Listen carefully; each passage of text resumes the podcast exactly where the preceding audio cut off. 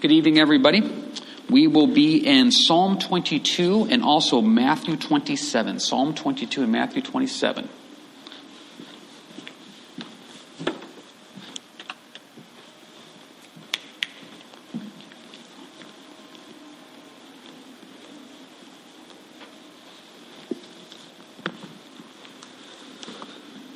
A couple quick announcements here. Just wanted to share with everybody. Um,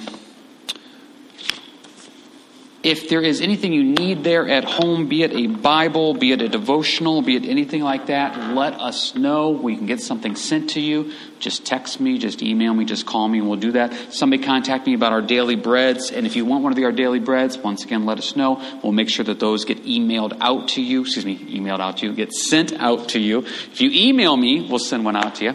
Also, I was back in the office here today, grabbing a couple things here, getting ready for tonight. And once again, I know Renee mentioned this a long time ago. There's a really nice life application study Bible back there.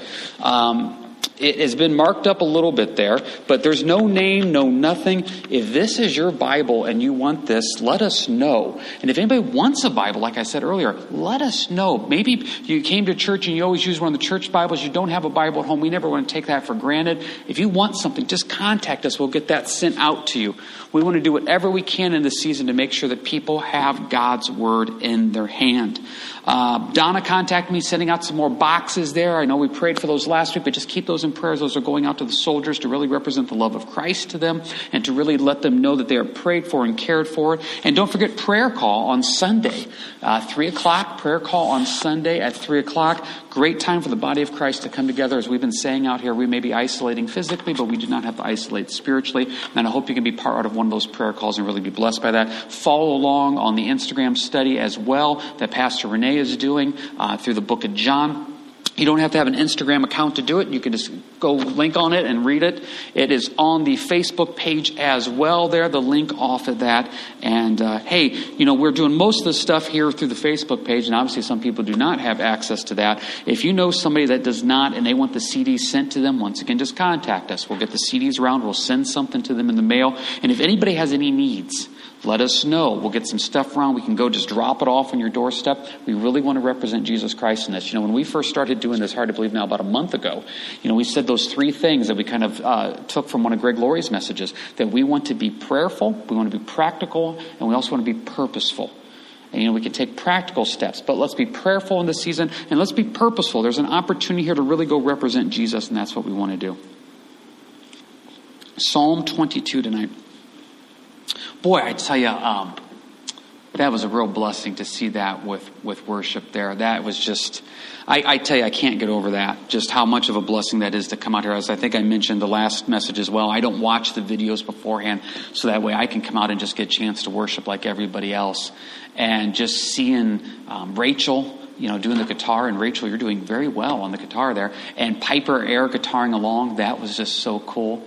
And then to see the whole Reed Sucker family there, what an absolute blessing that was. And a real quick shout out to you, Bethany. I don't know if I've ever seen somebody lead worship like that, playing guitar with a toddler crawling on their shoulder like that. So I want to let you know I thought that was pretty amazing there as well. So all amazing. To God be the glory. And I hope you can take those moments at home where you're watching that and just be blessed to see the body of Christ come together at this moment and just say, Lord, for you in your glory. And speaking of the body of Christ coming together here, we on Sunday, with being Resurrection Sunday, We'll obviously be live streaming at 10 o'clock as well. We are going to be doing communion as well. So that means if you could get around some grape juice and get around a cracker, you can partake of communion at home with us. And for the guys at home, great opportunity here to just go ahead and lead the family in that. We'll be doing it here. Um, I'll be doing it. Elias will be up in the sound room, but Elias and I will be doing it here. So I'll be reading the verses and going through it with you. But get the stuff around. Um, and, and, be blessed by that. And if you have any questions about what that is, just contact me. I'll, I'll talk you through it. But you basically just need some grape juice. You just need a cracker there, and then your family can do communion with that, and hopefully be a wonderful blessing on how we can do that. And if you're not able to get out to get the grape juice, if you're not able to get out to get the cracker, once again, contact us. We'll find a way to get something in your hands there. We really want to be able to do this as the body of Christ, um, and hopefully come together and be blessed by that. Now, we're in Psalm 22 tonight, and this worked out wonderfully. Uh, God's perfect timing here because we actually did Psalm 20 and Psalm 21 on Sunday. And on Excellent Wednesday here, we normally stop, take a little bit of a break, and do a special teaching on the death of Christ on the cross. And God's perfect timing, we're at Psalm 22, which is the perfect psalm, the perfect psalm for Excellent Wednesday for us to stop and do this. Now, I have to be honest, Excellent Wednesday has always been one of my favorite messages that we do out here at church. I love the Old Testament. I love getting into the law of Exodus, Leviticus, and Numbers and Deuteronomy and looking at how everything is a picture of Jesus. I've loved talking about his death because here we are. We spend one service here really talking about what it means for Christ to die on the cross. And then on Sunday, we have this amazing day where we get together and get to talk about the tomb being empty and the resurrection on Resurrection Sunday. And I love it.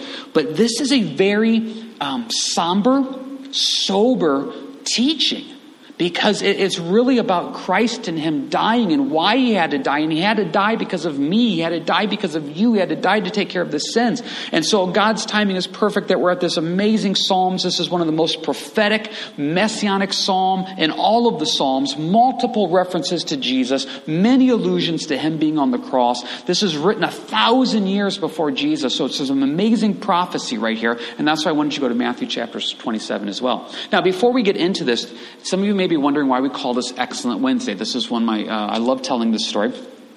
I started coming out to uh, Harvest here in Hamler in 1993. That's when I got saved. And at that time, we were meeting in the little white building there beside the bank in Hamler that then became the library. And I don't know what it is right now, but that's where it was. That's actually where I got saved when uh, Pastor Krager was teaching. And the church here in the, in the Hamler idea of it had been around for a couple years in different people's houses, etc. And then after that time, we moved out to the high school. And we were at the high school then for about uh, four or five years while the church was being built. Now, when we were at the high school, we could only be doing services, you know, during certain times. So we weren't able to come in and do the, the classic, what people would call Good Friday service. So we would do it on Wednesday. And I started teaching the Wednesdays on, in 1997. Now, when we moved out here to church in 1998, we were able to, and if I remember correctly, and you know, Jim would probably know this, uh, member it, maybe Rich would remember it as well too. I believe we did one quote unquote Good Friday service actually out here on a Friday. But we had always done what we would call the Good Friday service on a Wednesday because we weren't able to get into the school on Friday since it was closed. And I think when we moved out here, we did one Friday. And we kind of realized, I was teaching the Wednesdays, and I, we kind of realized, I, I like this idea of the Wednesday feel of this. And kind of tongue in cheek, instead of having Good Friday, we just started calling it Excellent Wednesday. You know, Good Friday, Excellent Wednesday. And here we are now 20 some years later, and we're still doing Excellent Wednesday, and I hope you're blessed by it. It's where we get a chance to stop and just talk about Christ and what it means for his death on the cross. Now, a lot of times, when we're going through Psalms, we always try to make sure that we talk about maybe the history of what David was going through at the time, how it's relatable to us, and, and some emphasis, obviously, on Jesus. But I really want to make sure the emphasis tonight is on Christ. We'll make a couple points about us, maybe a couple points about David, but really the emphasis is on Christ. And what we are doing here tonight is we're stopping and making it abundantly clear why Christ had to come die on the cross. Now, we need a Savior. We are sinners. I don't know if anybody here would ever stop and say that they have never done anything wrong. I've mentioned to you many times before, I've met two people that have told me they have never sinned. Other than that, at least everybody at least stops and acknowledges the fact that they have done something wrong. The Bible makes this very clear in Romans chapter 3. All have sinned and fallen short of the glory of God. So all have sinned. In Romans 6:23, for the wages of sin is death. Okay, so right there's our problem. Everybody has sinned, and the result of our sin is physical death and then ultimately spiritual death. God is perfect. He is in heaven. He can't allow imperfection into heaven. So now we have a major problem. We're not perfect. He wants perfection. So God fixed this sin problem through Jesus Christ, through the death. There had to be a punishment for the sin that Christ took care of. There had to be a paying for the sin that Christ took care of. So the punishment has been taken care of and the paying has been taken care of and that is through Jesus. I read this great quote by A.W. Tozer recently. It says this In Jesus' day, his critics used to say in scorn, This man received sinners. They were right, and he lived and died and rose again to prove it. The blessed part is this he is still receiving sinners. Oh, I love that. Here they are trying to put Jesus down by saying this man receives sinners, and the reality is he does receive sinners. He lived and died and rose again to prove it, and the blessed part is this he still is receiving sinners. That's you and I, and that's what we're celebrating tonight.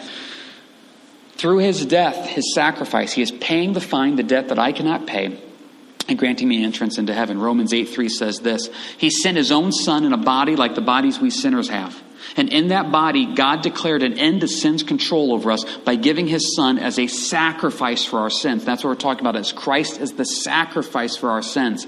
2 Corinthians 5 says this, For he made him who knew no sin. Jesus was sinless. That's why he can pay for my sins, because if Christ was a sinner, Somebody would have to pay for his sins. Christ was sinless. He who knew no sin to be sin for us, that we might become the righteousness of God in him. Righteousness is just a fancy word that means to be made right. I am now made right through Christ because I couldn't make myself right. This is the emphasis of this. This is what Jesus was doing. I just saw on the Instagram Bible study through John that uh, Renee was going through John 17. And John 17 is that amazing prayer of Jesus. And he said in John 17, 19, Jesus praying, and I give myself as a holy sacrifice for them so they can be made holy by your truth. Jesus says, I'm giving myself as a sacrifice. And that is what we're here to celebrate tonight. And that's what we're here to acknowledge tonight. And this is a beautiful messianic psalm to take us right into Matthew 27. That's why I wanted to, for our call to worship prayer, to read that Isaiah 53. And I hope you remember that. What an amazing passage that is. And I just want to emphasize a couple verses for it. Surely he has borne our griefs. He's carried our sorrows, yet we esteemed him stricken, smitten by God, and afflicted. He was wounded for our transgressions. He was bruised for our iniquities. The chastisement for our peace was upon him. It pleased the Lord to bruise him. He has put him to grief when you make his soul an offering for sin.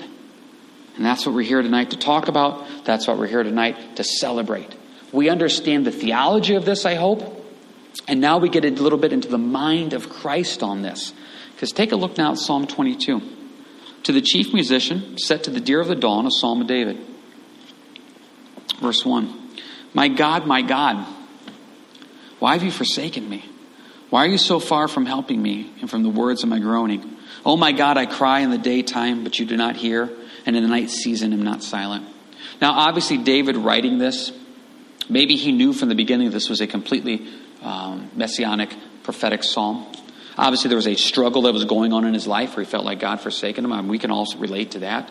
Where we have this moment of how many of us at one time or another have had a Psalm 22, verse 1 moment of, My God, my God, why have you forsaken me? Why are you so far from helping me? Look at the wording there. You've forsaken me. You've abandoned me. Why, God? Why, God? Do you not hear verse 2? Now, the way this ties into Jesus, keep your hand here in Psalm 22. Go ahead to Matthew 27.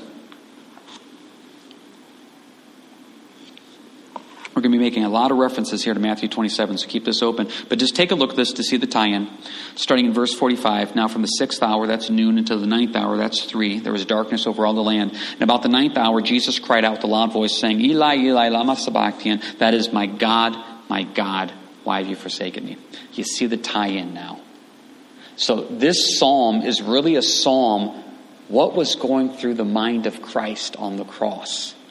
And by him crying out, My God, my God, why have you forsaken me? Verse 46, any good Jew would stop and realize the reference he's making, that he's quoting scripture there. And so as we go through Psalm 22 and compare it to Matthew 27, you're getting a glimpse.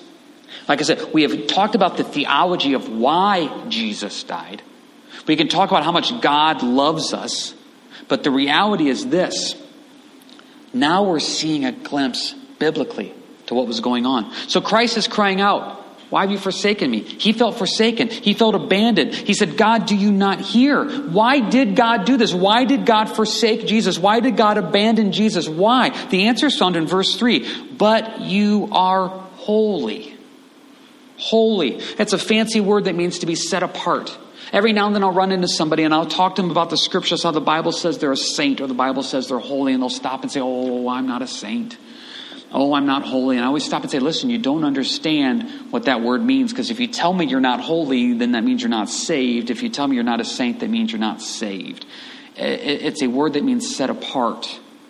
So we have been sanctified, we have been set apart Holy doesn't mean I'm walking in sinless perfection. Holy means I'm walking in Jesus' sinless perfection. And I've been set apart through Christ. See, the deal is this since God is holy, he cannot look upon sin. So therefore, my sin can never get me into heaven. I, I can never do enough good. I just can't.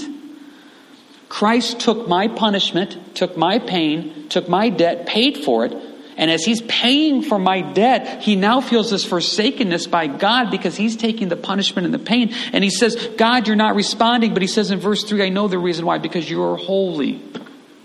You're holy, Lord. Here's the problem sometimes we don't think we're, we're bad. I don't think my sin's that bad. I found this a really interesting study. Listen to this. The word stink in Hebrew is balash. It's a primitive Hebrew root word meaning to smell bad, obviously.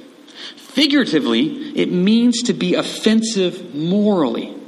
The same word is used in Proverbs 13:5. A righteous man hates lying, but a wicked man is loathsome. That's the same word and has come to shame. Loathsome is the same word. We need to understand that sin when it's defined as rebellion against God, puts the sinner in a position of unrighteousness. Unrighteousness is the odor or stench that is produced by sin. Isn't that fascinating? The Hebrew idea here of sin is the same Hebrew idea of word of stench or to stink. That's what we have to remember.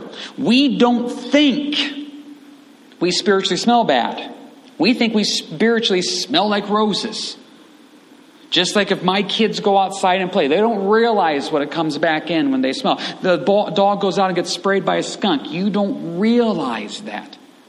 Have you ever been sprayed by a skunk? I got sprayed by a skunk one time a few years ago. I was coming around because there was a skunk outside and he was right there, turned, got my shoes, got my pants, got me.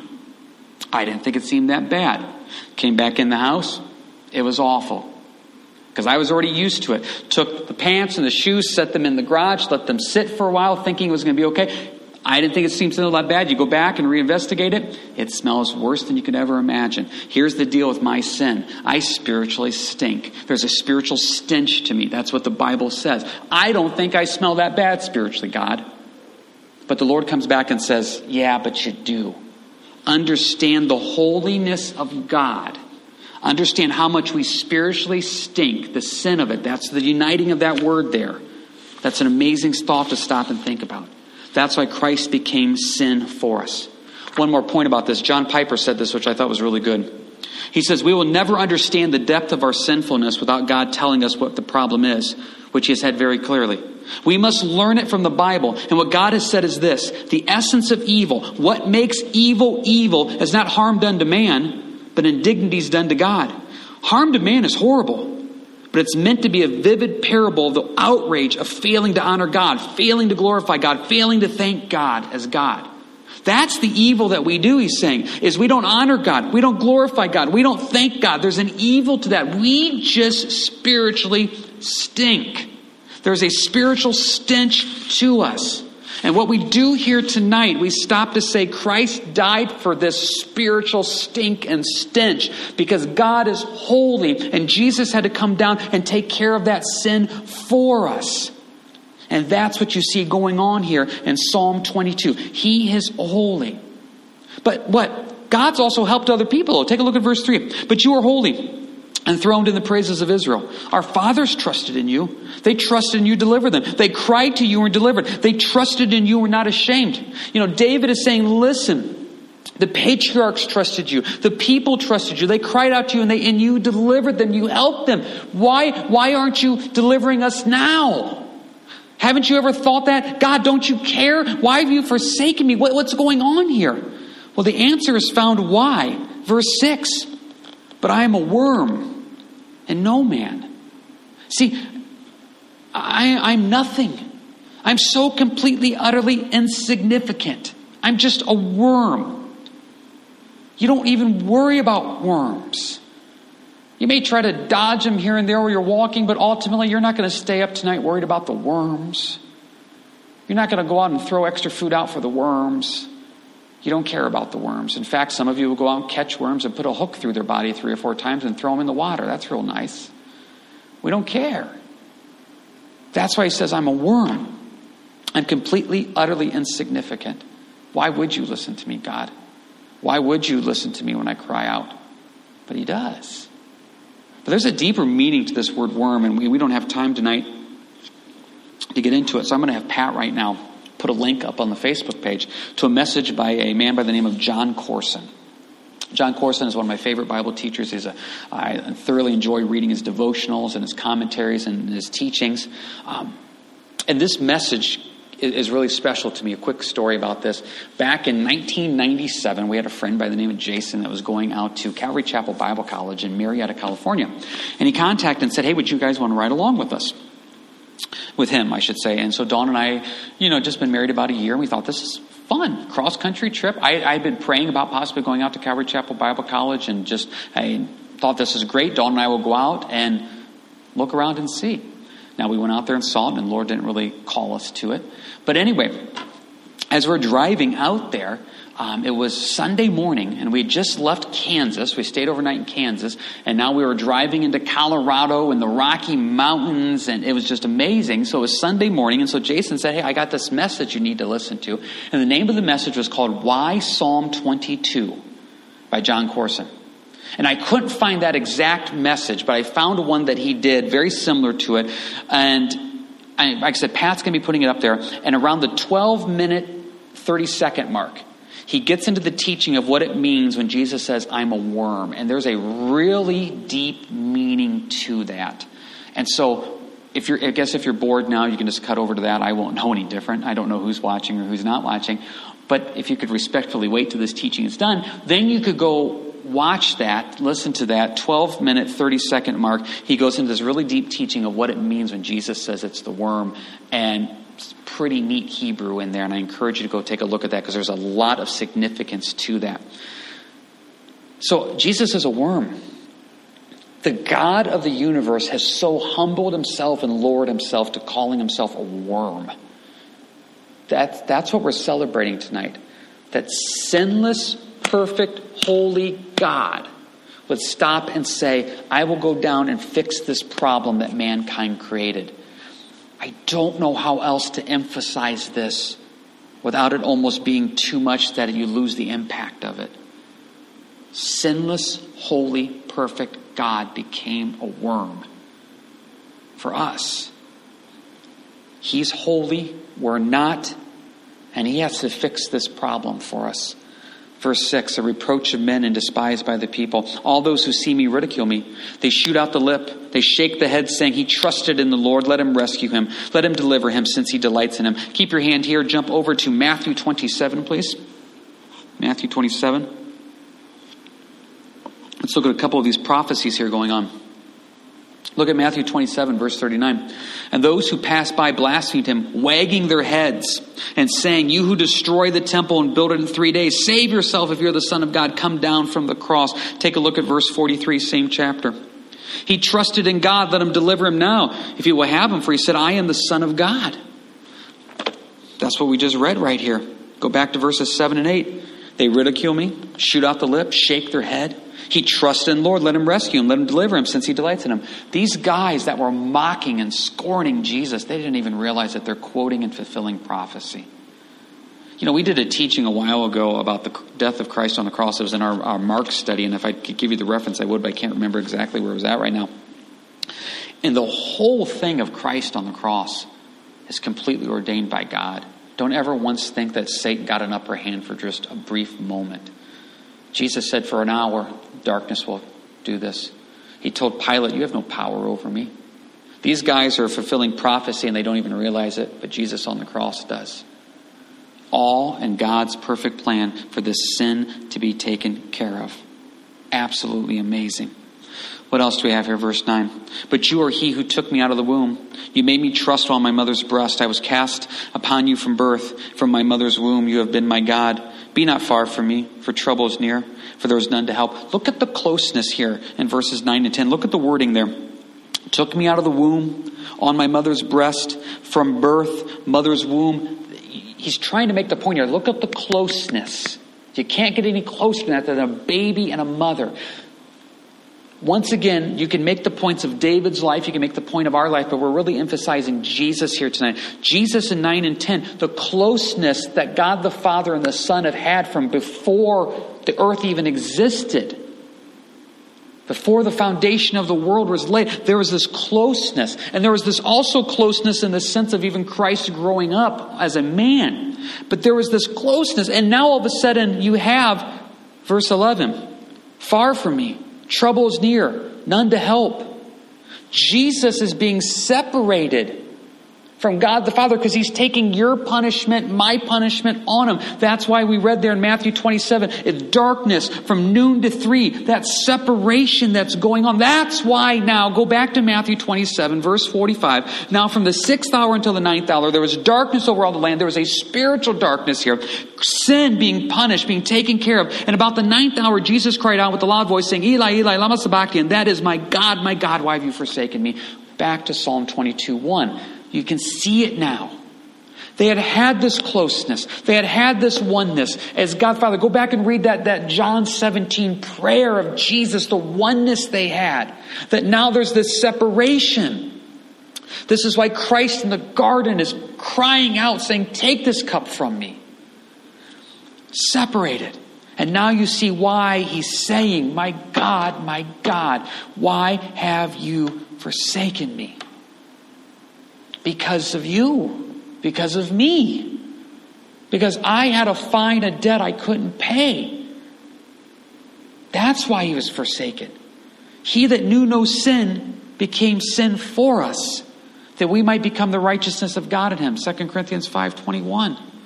Romans 8 3, by giving his son as a sacrifice for our sins. John 17 19, and I give myself as a holy sacrifice for them so they can be made holy by your truth. But the despair, the anguish that Christ is going through at this moment, Hebrews 5 7 gives us a little bit of a hint into it. It says, In the days of his flesh, Jesus offered up prayers and supplications with loud cries and tears to him who was able to save him from death, and he was heard because of his reverence. That, that phrase there, loud cries and tears. It's a deep word. One commentator said this with strong crying. This word does not mean weeping, as the word crying does familiarly with us. It rather means an outcry, the voice of wailing and lamentation. It is the cry for help of one who is deeply distressed or in danger. It is the intensity of the voice which is referred to when it is raised by agony or suffering. It is Matthew 27 46. My God, my God, why have you forsaken me? When he's crying out, it is such a deep word there of what he did for you, what he did for me. Verse 12, back to Psalm 22. Many bulls have surrounded me, strong bulls of Bashan have encircled me. They gape at me with their mouths like a, a raging and roaring lion. There's some neat symbolism there time's running a little short here. I have to pick up the pace a little bit. If you're going to listen to that Jon Courson message, but not right now, because you're listening to this once this one's done, if you listen to that Jon Courson message, he's going to get into that a little bit. He takes verse 12 about the strong bulls of Bashan. He looks at it as a Canaanite deity, and he looks at it as a spiritual attack, demonic attack around Christ. He also ties it in there to verse 13 of a raging and roaring lion, 1 Peter 5 7. That's one way to take it. You know, another teaching I heard on it makes the reference to Amos 4. Amos 4 talks about Israel being bulls of Bashan. And what happened is these Bashan bulls were known for their power and their might and their strength. Now in Amos, he's calling them bulls of Bashan. He's basically calling them fat cows. And that's really not a compliment no matter what wording culture you're in. If you call somebody a fat cow, it's never going to go over real well. The point is this, that these fat cows were spiritually fat, but here they were crucifying Christ, the Messiah, and they didn't even get it. So you can take that verse there a couple different ways. Verse 14, I'm poured out like water. All my bones are out of joint. My heart is like wax. It is melted within me. My strength is dried up like a potsherd. My tongue clings to my jaws. You have brought me to the dust of death. That, that's Christ on the cross. No broken bones. John 19, tongue clinging to his mouth. Matthew 27, 48, he's thirsting. John 19, I thirst. You see it right there. All my bones are out of joint. Not broken, just out of joint.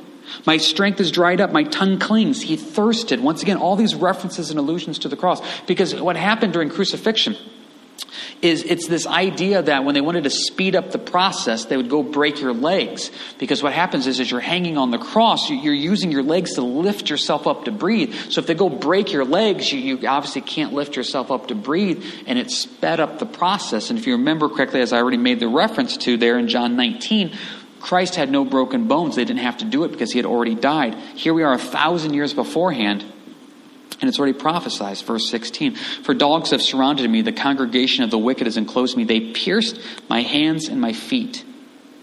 That's amazing. They pierced my hands and my feet. Time does not permit us to get into the history of crucifixion, but being crucified was not something that was going around here at David's time. The Romans did not invent the concept of crucifying, they just perfected it. It was perfected to be a long, drawn out death process. We've taught on it many times before, so I'm not going to get into it tonight, but it was just the epitome, the perfection of painful death. But yet, here, a thousand years before Christ is on the cross, David is saying, You pierced, they pierced my hands and my feet. What a prophetic reference. It's just amazing. You know, in Isaiah, you know, Isaiah basically says if you want to know God is God, let the prophecies come out. That's what the Bible has. The Bible has these prophecies, and here's a perfect example of this right here, and it's absolutely amazing. No broken bones. They pierced my hands and feet. 17, I can count all my bones. They look and stare at me. They divide my garments among them, and my, for my clothing they cast lots. Verse 18. Look ahead real again at Matthew 27, please. Verse 35. They crucified him and divided his garments, casting lots, that it might be fulfilled which is spoken by the prophet. They divided my garments among them, and for my clothing they cast lots. Once again, another prophetic reference from Psalm 22. Absolutely amazing right here. 19, but you, O Lord, do not be far from me. All my strength hasten to help me. Deliver me from the sword, my precious life from the power of the dog. Save me from the lion's mouth and from the horns of the wild oxen. Now, just stop right there. That's the death of Christ on the cross.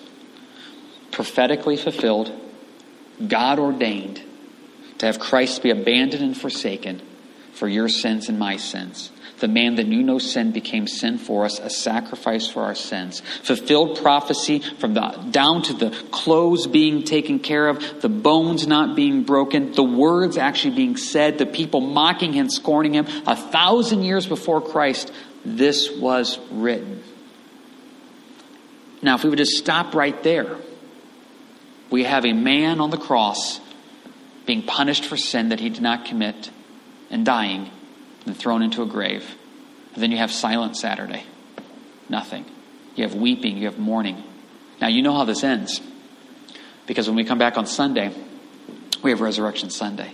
The tomb is empty, and that changes everything. If death has been defeated, it changes everything. But just look how it changes in 21. You have answered me. From 22 on, the whole psalm now goes into praise. I will declare your name to my brethren. In the midst of the assembly, I will praise you. You who fear the Lord, praise him. All you descendants of Jacob, glorify him, and fear him, all you offspring of Israel. For he has not despised nor abhorred the affliction of the afflicted, nor has he hidden his face from him. But when he cried to him, he heard. My praise shall be of you in the great assembly. I will pay my vows before those who fear him. The poor shall eat and be satisfied. Those who seek him will praise the Lord. Let your heart live forever. All the ends of the world shall remember and turn to the Lord, and all the families of the nations shall worship before you. For the kingdom is the Lord's, and he rules over the nations. All the prosperous of the earth shall eat and worship. All those who go down to the dust shall bow before him, even he who cannot keep himself alive. A posterity shall serve him. It will be recounted of the Lord to the next generation. They will come and declare his righteousness to a people who will be born that he has done this. And that's where you say amen. That's where you say there's something deeper here. Because if we would just stop at 21, once again, an innocent man dying for crimes he did not commit, crying out, not being heard, suffering, pain, spiritually, emotionally, physically, death for us sinners. Uh, this, this stench, this stink of sin. But then in 22, it becomes praise because he didn't stay dead. He defeated death. The tomb is empty, and that's what we get to come back on Sunday and sing and praise and rejoice in. But here's the deal since you know this, it changes everything. If death has been defeated, what, what are you facing right now that's bigger than death? Finances, that's not bigger than death. Isolation, that's not bigger than death. Sickness, that's not bigger than death. Death has been defeated. That's what gives us hope today. And this is why, even though this is a very serious, somber, sober teaching, it ends with such joy because we know how it ends. We know how the story ends. And that's what gives us praise tonight to stop and say, Lord, amen. So I just encourage you these next few days, really think about the seriousness of, of this teaching, the sin that was dealt with for us, the love of the Savior, how He made unrighteous people righteous, He made imperfect people perfect. He did it for us. He did this for us. As Isaiah 53 12 says, because he poured out his soul unto death, he was numbered with the transgressors. He bore the sin of many and made intercession for the transgressors. That's us. Uh, Elias, do we have any questions or anything? No questions then. Well, then, hey, Sunday we'll be live streaming at 10 o'clock. Uh, we also going to be doing communion, so encourage you to get the cracker around, get the grape juice around. If you have any questions about that, contact me. Once again, devotional, be it our daily bread, be it the Bibles, be it anything, contact us. Whatever we can do. Once again, we're going to be prayerful, we're going to be practical, and we're going to be purposeful in this season. Let's pray this out. Lord, help us to truly grasp this. Help us to truly understand this. Help us to get the seriousness of this, Lord the seriousness of sin, and prepare our hearts for the rejoicing and the praise of Sunday morning.